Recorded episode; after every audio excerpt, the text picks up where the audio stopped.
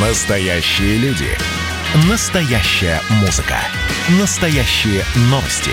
Радио «Комсомольская правда». Радио про настоящее. девяносто семь и два эф эм.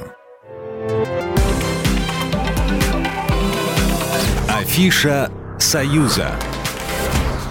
Приветствую всех, кто на нашей волне. В студии Евгения Заболотских. И я расскажу вам о главных культурных событиях союзного государства.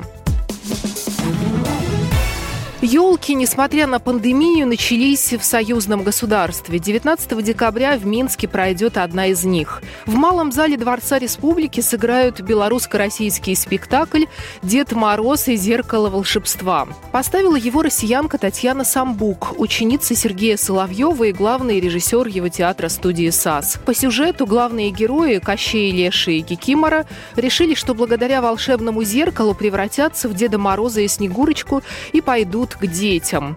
И, конечно, праздник испортят. В роли Кикиморы актриса и жена министра иностранных дел Беларуси Вера Полякова.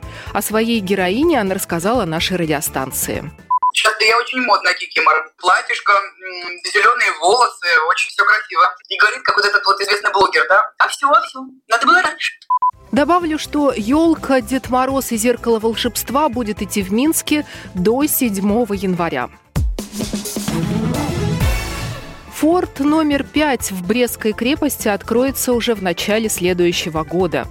Его реконструкция почти завершилась. Форт ремонтируют по проекту союзного государства. К делу приступили в конце июня. Уже заменили окна, установили бронированные, как в начале двадцатого века, двери, очистили фасады и стены. Под слоем краски, что любопытно, обнаружили герб Российской империи.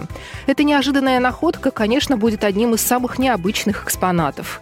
Музейную экспозицию Экспозицию создают в Горжевой казарме в левой ее части. Там будет три зала. В первом расскажут об истории белорусских замков тринадцатого-семнадцатого веков. Во втором появится интерактивный стол, где можно будет посмотреть, как строилась крепость над Бугом. Ну а в третьем зале станет видно, как модернизировали Брестскую крепость в начале двадцатого века. Некоторые экспонаты разместят и снаружи Горжевой казармы, например, в пороховом погребе. Премьера. Нешуточный концерт пройдет седьмого декабря в Твери. Его устраивает группа Нью Лайф Брас. Это ансамбль медно-духовых инструментов. В коллективе музыканты из России, Белоруссии и Казахстана. Они объединились в две тысячи девятом году, когда учились в Гнесинке. Выступления устраивают в Тверской филармонии. В программе «Шествие князей» из оперы «Млада» Римского-Корсакова, ария Баха, Либертанго Пьяцолы и другие произведения.